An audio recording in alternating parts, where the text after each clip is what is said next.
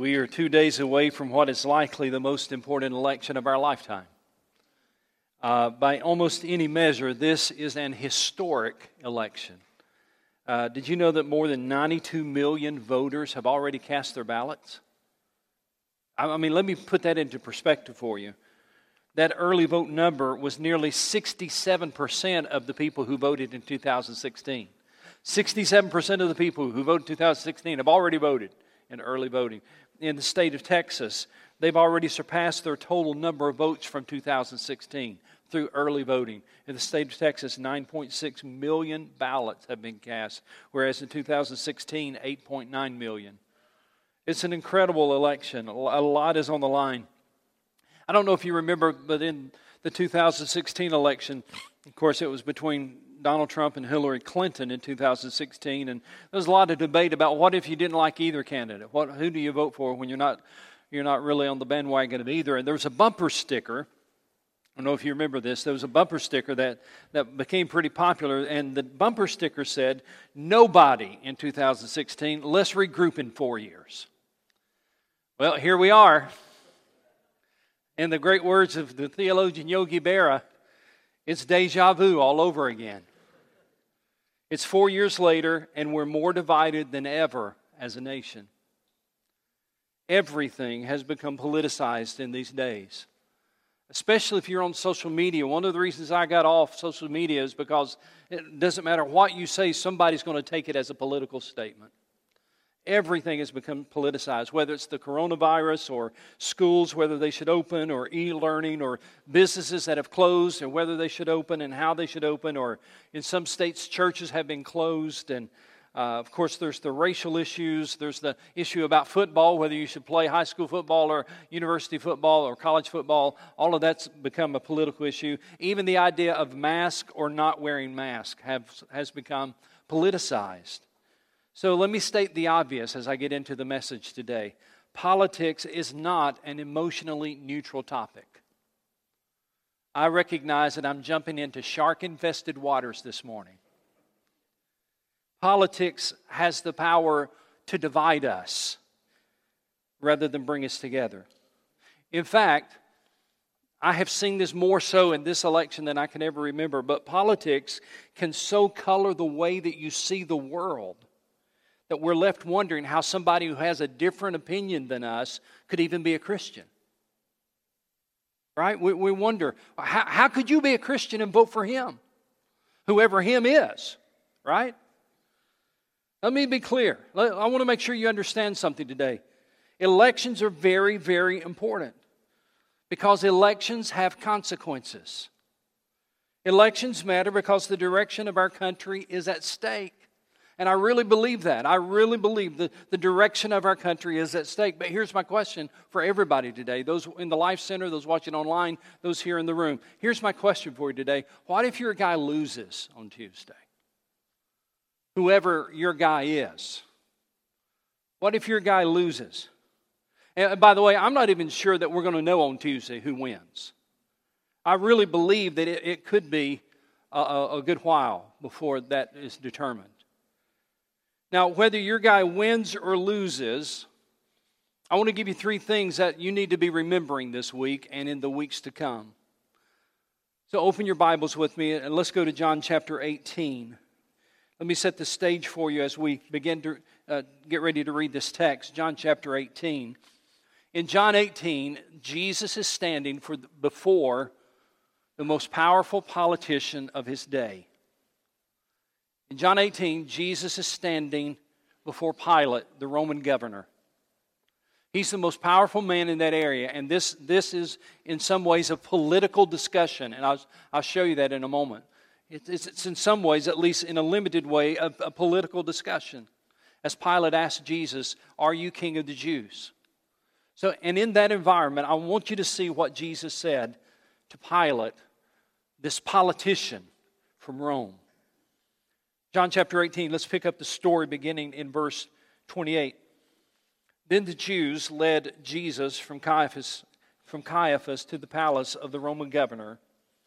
By now it was early morning, and to avoid ceremonial uncleanness, the Jews did not enter, enter the palace. They wanted to be able to eat the Passover. Because Pilate, of course, was a Gentile, if they went into his palace, they would consider themselves unclean and unable to, then to go worship at the temple. And so they stood outside. Verse 29 So Pilate came out to them and asked, What charges are you bringing against this man? And they said in verse 30, If he were not a criminal, they replied, we would not have handed him over to you. It's like, come on, don't, don't insult us. The reason we're here today is because he's a criminal. Now, in verse 31, they really kind of tip their hand as to why they are there. Verse 31 Pilate said, Take, take him yourselves and judge him by your own law. That is, you Jews have your own laws. Take this man and judge him yourself. Don't bother me. I've got too many things to do. You take him and judge him by your own laws. Look at the next part uh, of the verse. But we have no right to execute anyone, the Jews objected. In other words, they were not there for justice, they were there because they wanted an execution. They were there because they wanted him crucified. And they were willing to do anything that they could to make sure that this man named Jesus was crucified. Pick up the story now in verse 32. This happened so that the words Jesus had spoken, indicating the kind of death he was going to die, would be fulfilled. That is, Jesus had already predicted on three occasions that he would be crucified. And so the writer, John, is saying, here's the reason all of this is important is because Jesus had predicted his crucifixion. He indicated the kind of death he would die, and that's why all of this unfolded the way it unfolded. Verse 33 Pilate then went back inside the palace where Jesus was.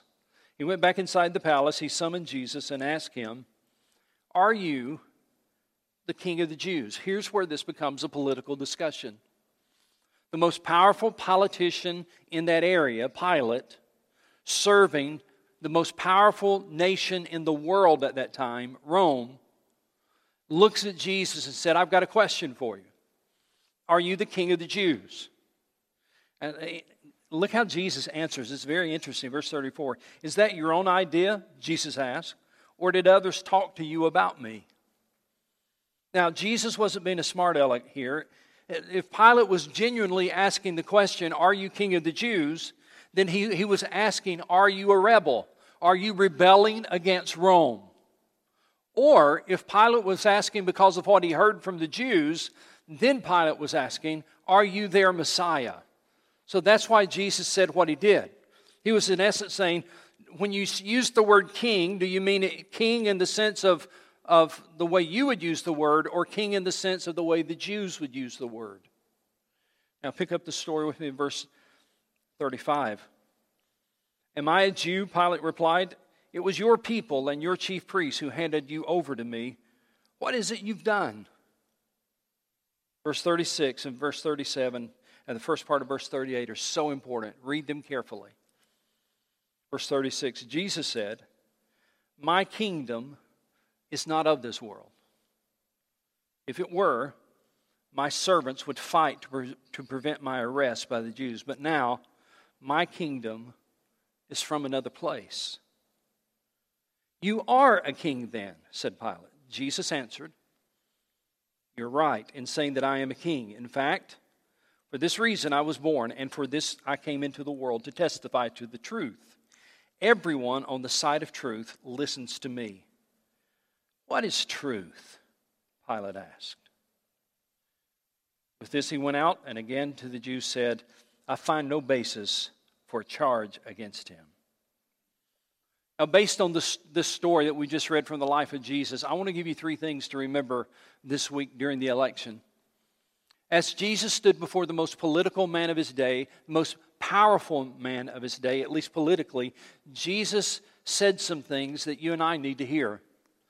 He reminded us some, of some things that you and I need to be reminded of, especially this week and perhaps even in the weeks to come. So, let me give you three things to focus on this Tuesday, especially Tuesday night and Wednesday morning and maybe the days following. Let me give you three things that you need to write down and put them on your computer or put them on your refrigerator or put them near on your TV set, somewhere you need to remember these three things this week and in the weeks to come. Here's the first one Our God is sovereign. You need to make sure you remember that. Look into verse 32 and I'll show you why I say that. Remember in verse 32, it says that these things happened this happened so that the words Jesus had spoken, indicating the kind of death he was going to die, would be fulfilled.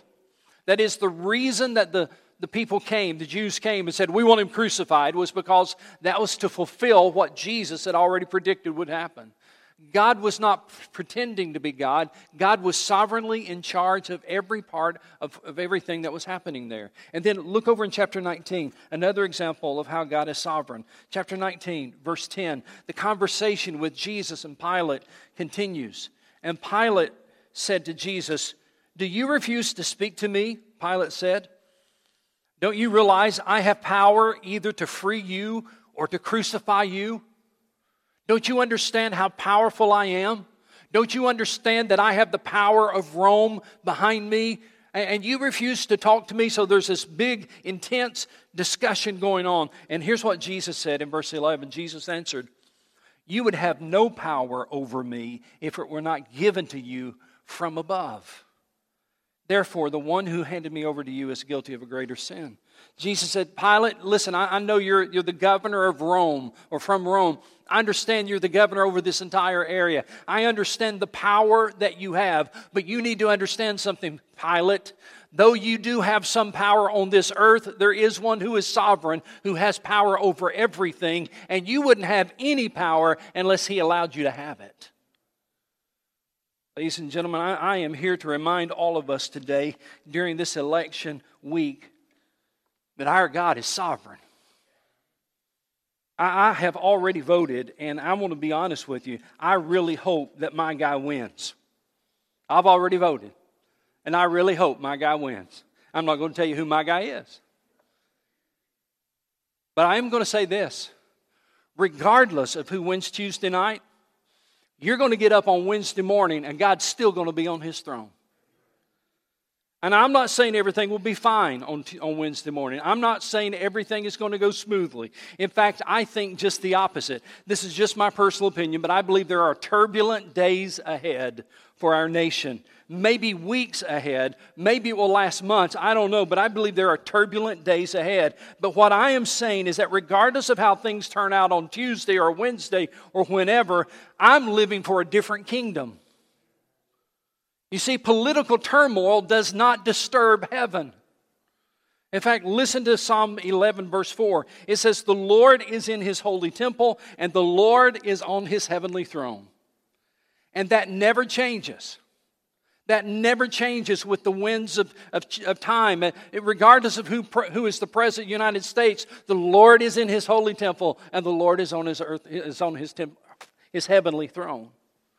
Let me, let me give you a little brief history lesson, real quickly, from the Bible.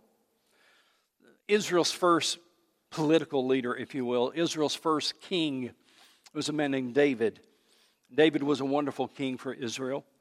After David came Solomon. Solomon, uh, God used him to build the, the temple. After Solomon died, his son Rehoboam took the throne. Now, so, so you got David, the wonderful king of Israel. Then you got Rehoboam, his grandson. Rehoboam took over, and he was a wicked, inexperienced leader, a wicked, inexperienced king. And in 931, the nation of Israel split into the northern kingdom, which is called Israel, 10 tribes, and the southern kingdom, two tribes called Judah. It was a time of unbelievable political turmoil. It was a time when, of unbelievable anger and anxiety as the nation of God split. But hear me and hear me well. God was as much on his throne when Rehoboam split the kingdom as he was when David started it, when he was on the throne. God was always on his throne. When David was king, God was sovereign and he was on his throne. And when Rehoboam was king, God was sovereign and he was on his throne. God's sovereignty does not rest in the hands of men and women. And I want to tell you something else. God's not watching CNN or Fox News to see how many blue states there are or how many red states there are. The Lord is in his holy temple, and the Lord is on his heavenly throne. And for far too long, I think we've put our hopes in the promises of politicians rather than in the promises of a holy God. Maybe this election is a wake up call to show us that we need to make sure we're living for the right kingdom. And our God is sovereign. Here's the second thing you need to remember this week, and maybe for the weeks to come. Not only is our God sovereign, but number two, our Savior is King. Verse 36 and 37, back in chapter 18, verse 36 and 37. Jesus said, My kingdom is not of this world. If it were, my servants would fight to prevent my arrest by the Jews. But now my kingdom is from another place. You're a king then, said Pilate. And Jesus answered, You're right in saying, I am a king. For the very first time, Jesus admits that he is indeed a king. But his kingdom does not come from the authority of anyone here on earth. Jesus said, My kingdom is from another place. My kingdom is not of this world. The Jews had authority simply because the Romans allowed them to have it. The uh, Pilate had authority because the nation of Rome gave it to him. But Jesus derived his authority from God Almighty. His kingdom was spiritual, and his allegiance was to God. I just really want you to understand that his kingdom was from the Lord, it was not from any earthly man or woman, and therefore he was living for a different kingdom. Hello. He was living for a different kingdom. He said, My kingdom is not of this world. My kingdom is from a different place. Ladies and gentlemen, we need to make sure as Christians we're living for the right kingdom. I'm not talking about a political kingdom. I'm not talking about a Democrat kingdom or a Republican kingdom. I'm talking about the kingdom of God. We need to remember what Jesus prayed in Matthew chapter 6 when he said to God in prayer one day, He said, Your kingdom come, your will be done on earth as it is in heaven. He was living for the right kingdom, and we need to as well. Now, now, let me be clear. What happens on Tuesday matters. I'm very concerned about the future of this country. Very concerned about the future of this country. And I'm not suggesting that you need to pull back from politics. I'm not suggesting that all of that is evil and wrong. You need to vote. You need to be engaged. You need to be involved in the political process. You need to do your civic duty. But you also need to remember that you need to live for the right king and for the right kingdom. So it's a matter of priorities. Always filter your politics through your faith rather than filtering your faith through your politics. Jesus does not belong to a political party. That may be news to some of you. Jesus is neither Republican nor Democrat. He said, My kingdom is not of this world. I come, my kingdom is from another place. Tony Evans said it this way. He, I like this. Tony said, Jesus doesn't ride the back of elephants or donkeys. Let me tell you something I hope you never forget. Our loyalty needs to be first, last, and always to the Lord Jesus Christ because He is our King. Who our president is, is an important issue. That's an important question. But we have a King, and His name is Jesus. And I'm as patriotic as they come. I love this country, but I am a Christian before I'm an American. Our God is sovereign, our Savior is King. And number three, the third thing I want you to remember is this our message is truth. In a world of fake news, we need truth. Look at the text with me, verse 36 and 37. Jesus said, My kingdom is not of this world, and if it were, my servants would fight to prevent my arrest by the Jews. But now my kingdom is from another place. You are king then, said Pilate. Jesus answered, You're right in saying, I am a king. In fact, for this reason I was born. Notice this I was born. That speaks about his humanity. And for this I came into the world. That speaks about his deity. He came into the world. He came into the world to be born. Now, why would he do that? He tells us here I came into the world to testify to the what, church? To the truth. I came to testify to the truth. The world around us desperately needs the life changing truth of the gospel. In fact, Jesus said in John 14, 6, I am the way and the I am the way and the truth and the life, and no one comes to the Father except by me. Could I say to you that in this political season, you need to make sure you're focusing on the right message? Make sure you're spending your time pointing people to Jesus rather than spending all of your time pointing people to a politician. Because if we're not careful, we can get so caught up in pointing people to a politician that we may be missing the opportunity to point them to the one who is truth. Our desire should not be to prove that our party is right. Our desire should be to show people that Christ is the truth. Politics has the power to divide us, Jesus has the power to unite us. So share the right message. Now, listen, I live in the world you live in. And I understand that in today's society, especially in social media, it's awful easy to develop a perspective of us versus them. We're rapidly being overwhelmed by the secularizing of America. We're rapidly being overwhelmed by the sexualizing of America. And it is so easy in that kind of environment to clench our fist and to rant and rave about what's wrong with America and never one time share the gospel with those who desperately need it. So easy to talk about what's wrong with America than it is to take the gospel and say, here's what's right. This is truth. Could I say to you, we're never going to find our way back to Mayberry? We never will. But we can help people find their way to heaven. And that is our calling. God has not called us to have a Christian nation, He has called us to tell people about Jesus Christ. Now, I want to have a Christian nation. And I grieve that this is not the nation I grew up with. But our calling as a church is not to make this a Christian nation. Our calling as a church is to present the truth to people who need Jesus Christ. You see, I'm convinced that the ballot box, I don't care who you elect as president, I'm convinced the ballot box will never change the culture we're living in. But I am convinced Jesus can change the culture. Because only Jesus can change a heart. Only Jesus can change a life. These are scary times. Would you agree with that? These are uncertain times, uncertain days. And I'll confess to you, I don't have a crystal ball and I don't know how it's all going to turn out. But there are three things I do know our God is sovereign, our Savior is King, and our message is truth. Maybe you need to write those down and put them on your refrigerator this week. Maybe you need to put them on your TV screen this week. Put it by your computer this week. Our God is sovereign. Our Savior is King. I'm living for a different kingdom. And our message is truth.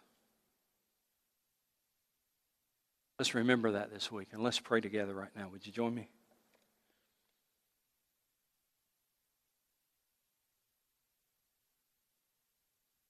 We're grateful, Lord, that indeed you're in control of everything. You are sovereign. And you have sent one to be king over us, and his name is Jesus. And yes, we have earthly rulers, but we know the, the one we ultimately serve is the Lord Jesus Christ. And I thank you that he came to bring the message of hope, the message of truth, the message of the gospel, the message of salvation. Would you help us individually and as a church to focus on the right message and to focus on the right kingdom? May we live for the right kingdom. May we share the right message. We do pray for our nation. We pray, Your kingdom come, Your will be done on earth as it is in heaven. We pray that in Jesus' name. And all God's people said, Amen. God bless you. Thank you so much for being here. Don't forget, come back tonight for Bible study. Talk about the rapture, 6 o'clock tonight. Love to see you here. I'll be out front if you'd like to come by and say hello. Thank you so much.